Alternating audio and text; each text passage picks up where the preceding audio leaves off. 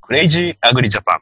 えーどうも、ガス屋です。えー今回は、前回、群馬ちゃんとヤギさんと収録した回を挙げたと思う。その延長戦でですね、スルメ侍さんがあの自主的な残業をしてくれるそうなので、無給にて、えー残業の回を取っていきたいと思います。ブラックだ。よどうもよろしくお願いします。ろしくお願いします。スルメ侍さんは福島の農家で、僕が茨城の農家ですね。えー皆さん、YouTube のですね、えー動画のアルミブリッジの戦いが大変好評でございますので、えーぜひともえー YouTube でアルミブリッジの戦いを検索するか、クレイジーアグリジャパンと検索してみてください。動画の登録、チャンネル、お願い、あチャンネル登録お願いいたします。でですね、スルメ侍さん。はい。あの、コッティさんがですね、一旦部10万円の時給自足生活っていうのを上げてるんですはいはいはいはいはい。あの、それパクろうと思うんですけど。 あの最近ガスやスランプでネタ切れなんですよ。 そうですね。すで、一旦も10万円だとコッティさんにあんだけ細かく書いてて、叶うはずがないので、経費と。はい。はい。うちら一旦分1000万、まあ、用意できたということ、一旦分1000万で、我々ならどうするかみたいな。やってみましょう。 1000万、なんか、お金使い放題っていうイメージですけど、どうなんですか一旦部では。一旦分、事業資金にしかこれは使えないですから、事業資金。はいはいはいはいはいはい。まずは FX で、レバレッジマックス。南アフリカランド金貨を買って2000万ぐらいにしてからスタート。そもそも、そもそも資金増やすところからですか もしくは、あの、競馬で1.1倍の馬の副賞を2000 1000万円分買う。地道に増やす。地道に。そういう時に限って4着なの。そうそうそう。まあ、まあ、いまあ、土地は一旦分。資金は1000万。 1000万で。へえ。で、これ資金はね、そうだな。5年生おきの13年、償還ぐらいにしときます。 5年生。 5年生おきのはい、あ、5年生おきの残り5年で償還で10年にしますか。マックス。だから、5年後から、6年目からですね、200万ずつプラス金利を払う。まあ、金利はまあ、は金い利は考えないで助成してもらうって無理しということではいはいはいはい。まあ今の世の中ね。今のように。となると、まず何にしましょうか施設建てますロジってわけにもいかないですよね。うーん、でしょうね。は果樹系なら棚。まあ、ブドウでもハウスは、屋根、雨よけハウスはいいしいはいはあ地域どこにするかな地域は、地域は、地域は関東の、関東あたりにしますか。雪も冬そんななくてい。う、ん。まあ何でも千葉育てられる感じですね。千葉と茨城で、で近くに川があって、水は取れる。井戸も、はい。井戸は掘れば出るだろうしはい。はい。まず井戸かな。推理ですね。推理が。うん。まあまず井戸掘るとなると100万以上飛んでる。井戸掘るならこの電気もいるな。あ、まであ、ポンプ、ポンプ必要ですからね。そう。まあ、50メーターで出たとして、100万。で、電気設備でまあ120万。で、これで電気が来ましたと。はい。酸素と炭素両方引いちゃって、はい。まず120万はここで消えます。 120万。んで、井戸で100万のポンプで100万あ、 20ポンプ、ポンプ20万。あ、ポンプ込みで100万にしますか。50メーターならメーター、メーター1万にして50万。はい。で、手間払って15万、75万、ポンプ入れて100万。はい。で、電気工事それで申請で20万。が20万。はい。まず何作るか決めてないのに、井戸、井戸、水流を確保。そうそうそう。井戸を掘らないで川から汲み上げポンプを買って10万ぐらいで済ますと。うん。そうしましょその川、そうしましょう。だからまずケチって川からという。う。はい。川からあげるので、あまあそうすると20万。使うには上積み組むしかないから、そうですね。やっぱ井戸は必要です ね。消毒使えないもんね、川の水では。あーあー、上積み。上積みだけ拾えばいいけど、はい。 SS なんかね、川から踏んだりするから、はい。川から組んでるんで、はい。それは、上流から、上、綺麗な川だ。はい。すげえ条件いい土地だ。そんなのねえんだよ。やっぱ井戸は掘りましょう。井戸は掘る。はい。は水い。利、水利は井戸。はい。で、電気で。何やりますへえ。果樹に行くか、園芸花に行くか、トマトとかか、、ナスに行く果樹はね、生木になるまで時間かかりますからね。か。ハウスも鉄骨で行くか、連投で一旦分300粒行く。ああ、まあ、連投ですか、連投。弁当でしょうね。連投の交渉ですかええね。刃物だとちょっと厳しい。いいと。とりあえず300万で、連、連投立てますか、300粒。300まで立つかな、300。立つな、立つな。うん。ははいはい。たつ、うーん。 300万の事業費で、経営体育成事業の2割補助。まあ、女性ね。携帯、携帯育成事業でね。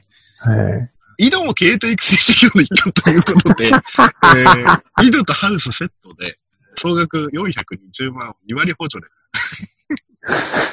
で、井戸とハウスで、え、420万が、 8がだから、は82万女性です。い、84万。84女性 80、うん計算、頭がおかしくなってきた。 机上の計算。 420万の8分けで336。あもう、井戸とハウス込みで総額400万の事業はい。ですね。 400はい。はい。で、2割補助で80万出て320万。はい。残り680リゾートハウスでえー320万。補助を受けて。はい。となると、年の減価償却。え、何年だパ イプハウス作るから。 先に施設を建てて、超贅沢な悩み。そう。 資金さえあれば、先に物を建てるし。中でいろんなものまあ、あの、コッティさんのもいろいろ面積書いてありましたね。金属製のものだと耐用年数14年か。 14年の。木造だと8年。あ、5年。その他の、その他のもの。えーあ構築物に該当するものの場合にはか。構築物、農林業ものに限る耐用年数。は14年ってこと骨格部分が金属作りのものなら、元として金属のもの耐用年数。はいはいはい。結構原価償却、原価償却できるんだな。ビニール持たねえだろ。やっぱパクリネタって結構厳しいんだ。コッティさんはちゃんと細かく計算してるんだ。パクリの技術がいる。302、まあ原価償却で今考えない。残り608。ハウスの中何で幸運したハウス、トラクター、不和、人力。トラクト、うんそもそも何作るかですよね。まあ、家事はなしにしましょう。ちょっと年月うん。まあ、当たるとでかいんですけど当たるとでかい。ね。トマト、ナス。とそうすると、溶液がどこかって。1000万だと結構用途広がるな。 680万ありますからね。 680。南アフリカランド区パイプショー。それダメなやつじゃないですか。え、じゃあ、言われると、言われると、うちらって想像力ないんだ。想像力が欠如している。まず1000万が手元に用意できることがない。そうそうそう。全部井戸もハウスも忘れ300坪1000万。だから1000万資金をできた別の事業を始める。そう。ね。そういうことですよね。別の事業を始める。結論。結論。300坪で1000万投入すらいない。話終わっちゃった よ。まず前前提に無理がありましたね。ね。前提に無理があった。いや、でもそうするとコッティさんとか農家のタレの発想力ってすごいな。いやー、これはすごいっすね。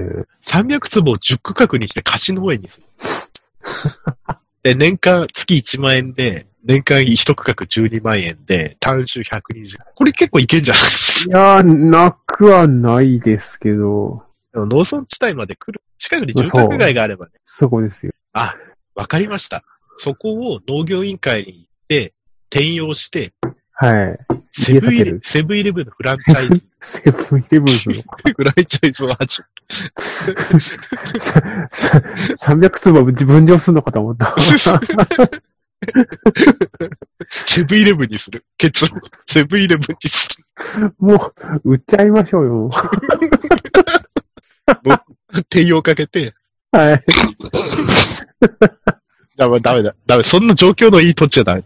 えーっと、三方を、三方を、畜す、えーえーっと、あの、三方を、牛屋さんと豚屋さんと鳥屋さんに囲まれてる300坪。これにしましょう。もう売るという選択肢がない。い条件悪すぎ。いや、現実としてありますからね、そういう土地ね。やいや、もちろんもちろん。なんか、たひただでもらえそうな。そうそうそうそうそう。雨降ったら勝手に栄養分流れてくるような感じ。 それ、それすげえな。俺的にはその土地で何やるかっていうと、除草シートを敷いて、はい。鉄筋パイプを打ち込んで、太陽太陽光発電ですね。ああ、でも今、どうなんだろう。採算合うのかな今は合わないな。ね太陽光もなしで、まあ、三方を、三方を、こう、畜産屋さんに囲まれてると。はい。売ったりコンビニにしちゃダメね。一旦だと、一旦で、じゃあお金を全くかけないってこと考えると。はい。そのまま放置して、毎年春に持ち草を取る。よ もぎ、よもぎ、よもぎを取る。どのぐらい取れますかねだから畑のね、外周にしか生えなそうだよ。土手とか。ねえ。そうそうそう。えー結構難しいな、でもプロの農家から考えても。ねえ。でも、スルメ侍さんなら果樹だから、余計に300坪あったら果樹植えちゃうでしょ。苗木と。動いちゃいますね。間違いなく。一旦あれは、そうですね。俺もあの、監修のやつで挿し木引くやつ多分刺しち ゃう。挿し木。そうするともう、終わっちゃうんだよね、この後。そうそうそう。すごいな着眼って。いや、だから、果樹やるんだったらば、さくらんぼ植えた方がいいのかなとかね。でもハウスいるよね。いや、だからそう。雨よけ。はい。まあ、一す、さっきの前提1000万、資金1000万だったら余裕なんです余裕ですね。暖房機まで入れられますよ。裕。ねえ。ああ、カウンハウスにできますね。できる。早いうちから促成できるし。そうそうそう。カウンハウスにすると、まあ、単価も高くなるでしょうから。水なし。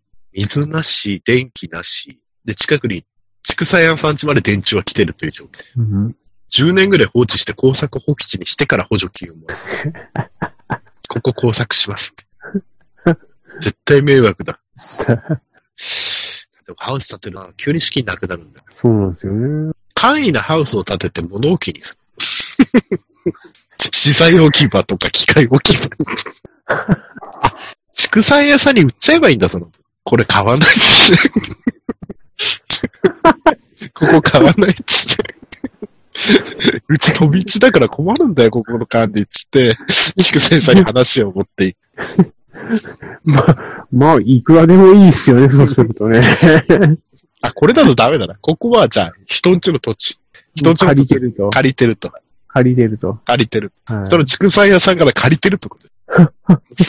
選択肢としては返すっていう。一定ずれ返す。いや、もう返す。もうダメだ、ここ。つって。ああ、もうね。 いて、頭ぶつけて。やべ、これコッティさん聞いたら激怒だよ、激 怒。何話してんだ、こいつらって いう。人のネタパクって。めちゃくちゃなこと話して。パクリ企画で何やってんだって言われる。け結論が借りてる時を返す。返 す。もしか、自分の土地なら売る。そう。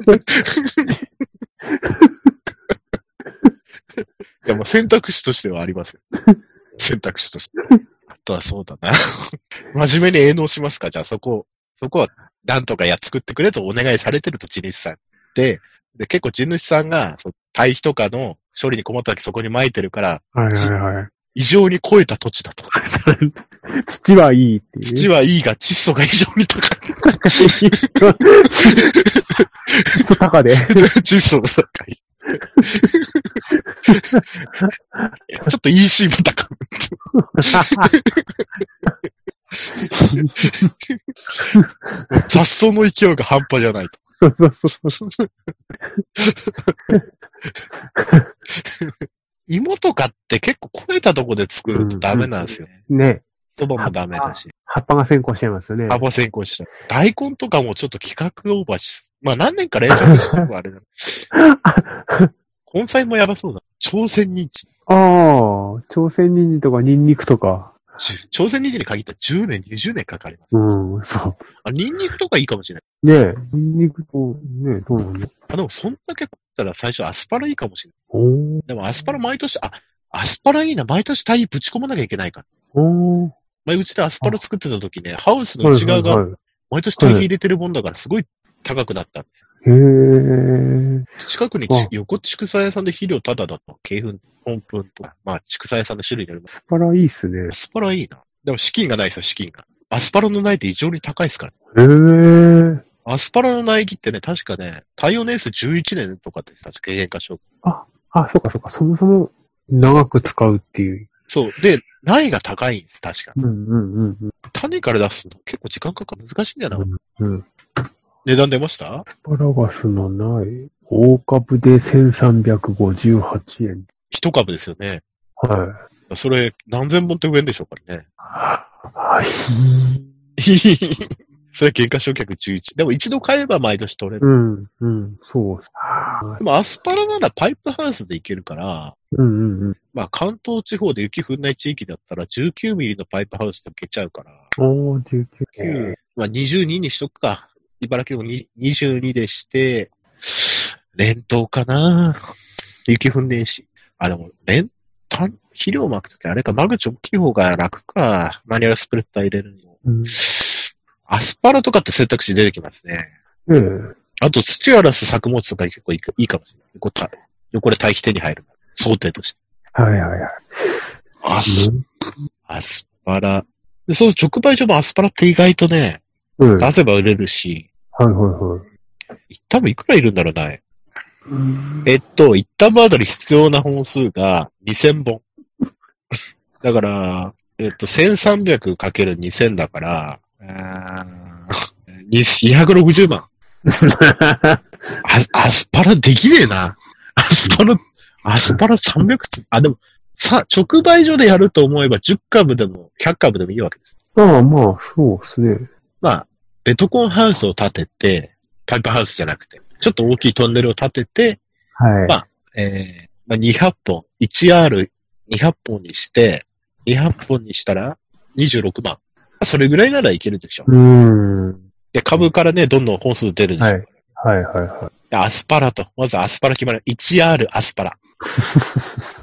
で、32万。まあ、36万。で、おまとめで買って30万ぐらいにしてもらって30万。い。CRS32 万。で、ベトコン、いや10メーターかける100メーターの畑だとして、1000平、1000はい平。1R 分のベトコンハウス代とビニール。で、200本ぐらいなら、あの、ナスとか、キュウリに使うあの、パイプをつけて、はい。簡易なハウス建てられるんで、はいはいはいはい。あれ1対700円として、50センチ間隔で100メーター立てる。えー必要なのが、200対。んに ?200 対、200対として、700円の200対で14番。えービニール入れて、まあ2番ぐらいだろう。ビニール100メーター、3番ぐらいか。3番ぐらいで1枚で6メーター20、6メーター80で1枚で羽織っちゃって、開け閉め脇だけにすればいいから、あとマイカー線だから。えー、700、まあ、8税込み800円にして200つい16万のビニール代、まあ4万、部品代入れて20万。あー34、36万、10 54万。1R。アスパラが54万。 アスパラ54万。対比はただ。100で 1R なんで、機械を入れずに、クワでやりましょう、クワで。はい。そうですね。200本。 200本。クワで行きましょう。もうもうトラクターとか使ってない時点で。ベッドコンハウスだから入んないから、まあ小型、小型中古の小型か、小型耕運機を買ったとして、はい。 8万ぐらいでしょ。そうですね。だから、28万。アスパラいくらでしたっけ ?30、30万にし32、32万。た。32万。52万の。これで60万。はい。 1アラスパラで60万。ええな、アスパラ作り始める。これ、200本のアスパラから、これ、いくら分取れんですよね。でもすごいな、牛糞堆肥を、毎年10円あたり30トンから60トン投入しますだって。ええとんなんだ。トンええすげえな。アスパラだとね、支柱2段でいるんですよ。フラワーネットみたいなネットを上下で。あーまあ、支柱、支柱2メーター間隔にして、50メーターで、あ100メーターで50対。1本100円にして、あ1本150円ぐらいするな。対50対だから100本。100本。100本で、150。まあ、100本で2万。まあ、ネットも、ネットも100メーター、1R ぐらいだったら3万、2万もあればあるな。200円、2万の3万、5万。65万。あ、でも株張り直径10センチで7、8本取れる。収穫期間が3、40日に1回だって。7、8本。だからに、週、売り上げとしては200本のあ、違う。あ200。株。だから、株の、 7本にして、1400本。だかうん。ら前、1ヶ月に1回取れるとして、はい。収穫期が30日から40日。ですよねまあ40日スパンにして、じゃあ、まあほぼ、じゃあ10、ほぼ、いやでも30日にした方が計算しやすい。うん。で、7本の30日で、1400本毎月。はい。でアスパラが、アスパラの値段が、アスパラの値段が、えー、わかんねえな、これ。 だから。キロ3000円ぐらいか。氷で。うん1本何グラムぐらいだったっけな、あれ。あ忘れちゃったな、アスパラの。150グラム250円。だから、1株250円にすればいいのか。おー250円なんじゃ200円。したら5万ぐらいにしかならないですよね、 月。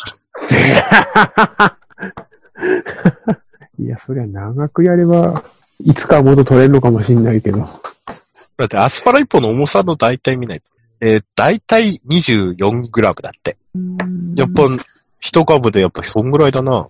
ただし、アスパラは、アスパラは11年ぐらいた、10年以上焼却できたから、うんうん。単年の、単年の収益にしてみれば全部経費にできないから、うん。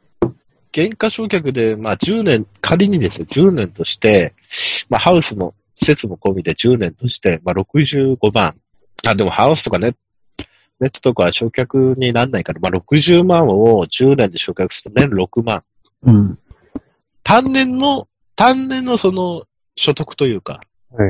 まあ資金がその前に、まあ、資金がその前にあるわ。うんアスパラは10、あ11年だ。ええー、難しいな。アスパラ、面積やんないとダメだな。うん。ってことじゃないですか、結局。1R ばっかりやってたんじゃダメだってことだね。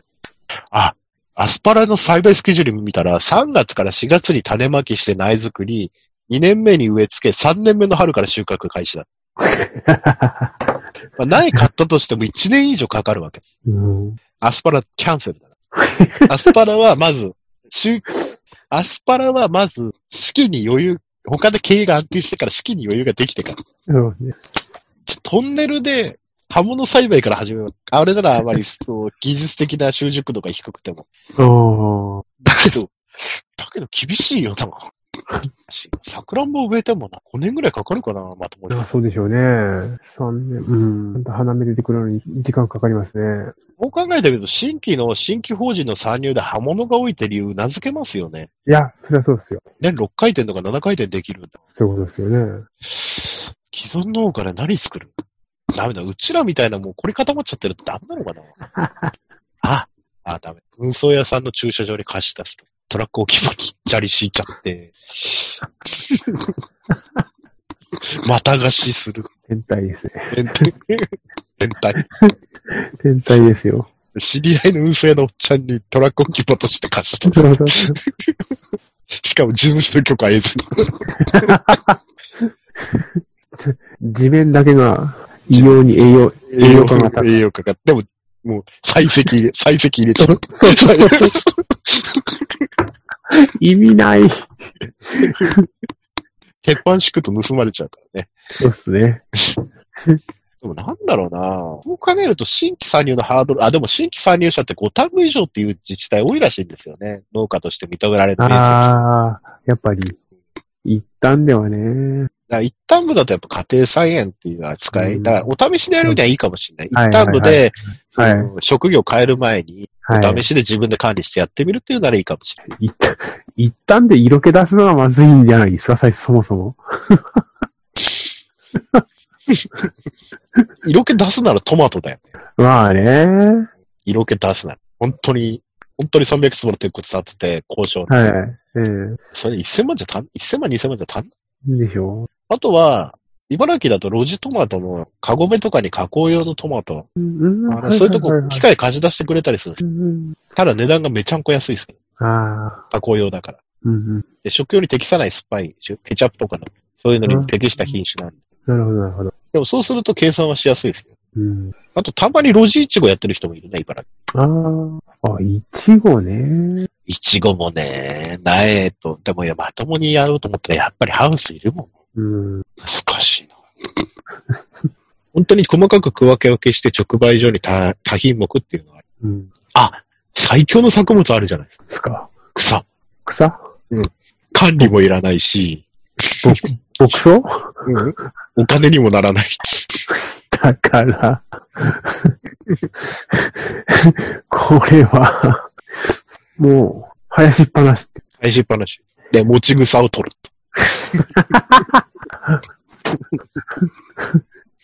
でも、知り合いの加工食品の会社の人なんか、持ち草こう買い集める方なんですけど、はいはいはい。量が安定しないからって言って、あの、計画的に畑に植えて、お茶刈り機あるじゃないですか、あの、お茶の葉っぱ刈るやつ。はいはあいれはい、はい。あれ、はいアーチ、アーチじゃなくて四角に作ってもらって、あれで、持ち草飼ってる人います。へーお茶刈り機械として。で、計画的に持ち草をはい。かあの自分のとこで実やってる。おー。それだと一回やったら終わっちゃうから。ああそうですね。一年、一年に一回取ったら、 変わったもん植えるしかないですかね、そうすると。エゴマとか。止まって機械化ができない。ああ、まあ、痛むなら自分でできますよ。きっとねエゴマ。うん難しいな。痛むで何作る低予算で。それこそ蕎麦とか。こうしましょう。コッティの上を行けばいいんですよ。まあ、そもそも乗っかった企画ですからね。痛む1万円スタートでやっていけばいいんですよ。まずあ一番、はい。まず、まずそこの土地の近くの人のトラクターですいません、どうしてもお金ないんですってうなってもらう。まずその、幸運された状態で貸してもらう。はでい。 1万円でまず、ほうれん草と小松菜の種を5000、5000円で買います。はい。で、スタートは4月から。はい。で、品種はちょっと大し、夏に強そうな品種、夏の甲子園あたりとか、小松菜 の種。夏場も到達しないで取ると。で、ほうれん草、ほうれん草厳しいな、関東だともう到達しちゃうな。ほうれん草なしだ。まず1万円分で、小松菜の種を買う。あ、じゃあ、まず、じゃあ7000円ぐらいで小松菜の種を買う。で、全面に、全面に巻く。全面に。で全面に巻く。で、草取りもしない。4月スタートならもう5月中旬ぐらい収穫できますから、ではい300坪まともにやると1人だから収穫間に合わないから、はい。 S とか M サイズぐらいから収穫を開始すはい。る。で、直売所には1日1箇所にあたり10袋ぐらいを目安に作れば自分一人でできるから、はい。あとは全量農協会市場だ し。もう SM から収穫始めて、もう最後、L に行く頃にはもうともうでかくなりすぎちゃって、もう取りきれないぐらい。ああまあ、た、まあ15万は硬いでしょ。直売所で15万ぐらいになるでしょ。1ヶ月まともにやれば、1日5000円目標にして。まあ市場出しも1日ね、5キロのを2、3ケースやって、1日5000円を目標にやって。で30日間休、えー5月中旬から30日間休みなしと。雨の日も風の日も嵐の日も取り続けると。でまずそこでまず15万ぐらいにしましょう。15万。7000円で種で3000円で袋を買うと。で、出荷物を農協とか出して、そうすれば最短で2週間でお金が入ってくるので、まあ、農協の段ボールとか袋農協つけて買ってですね。市場出しと。農協出しと。で、今度15万になったら、5月、5月、回しながら、また5月の下旬ぐらいに15万ぐらいと、小型管理機を中古で8万ぐらいで買って、残った小松菜を粉砕しながらすき込んで、次の種をまくと。あ、違う。そうじゃないな。一列ずつ収穫終わったら次の種をまくと。一列ずつ。一列ずつ。もう取り終わったとこから次の種をまいと。連作障害が出ないことを祈る。まあ、小松菜は根っこは浅いから、ほうれん草よりは出ないだろう。まあ、そうですねで、基本肥料はまだやらない。まだ買えないから。まあ、そもそも入ってますからね。まあ自力でなんとか、しばらくは自力でか、お金余裕ができたらオール14と石灰買いましょう。半分ぐらい葉っぱ黄色くなったって、カルシウム不足で黄色くなったって、半分取りきれないんだからいいんです。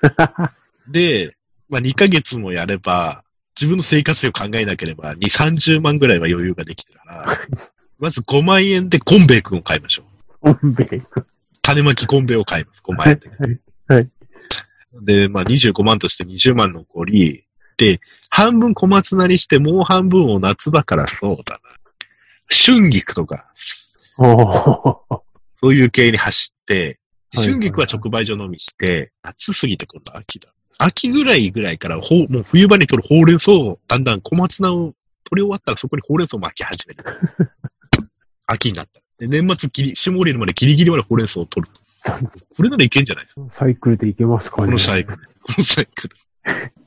これが机上の空論っていうやつ。そうそう資材ないで始小松菜スタートで。める牧場物語も考えてみれば、コロボクリがいないと経営成り立たないですからね。いやー、そうっすよね。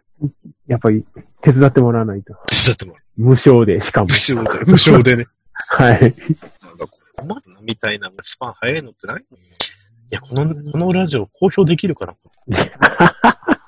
なんか、不安になってきた。れになってくる。ね崩壊していいもの。不毛な時間になってし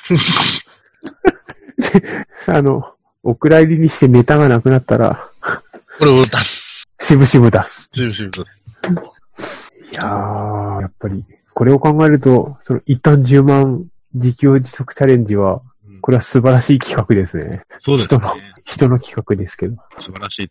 やっぱあれですね、ネタに切れた時は人の企画をこう、パクるっていうのが楽ですそうですね。ね。ね、臆面、臆面なく、局面パもクると。僕、プライドないからね。ああれですよ、クレームとか非難はすべてゲストの方のせいです。私にせ面積事項がある。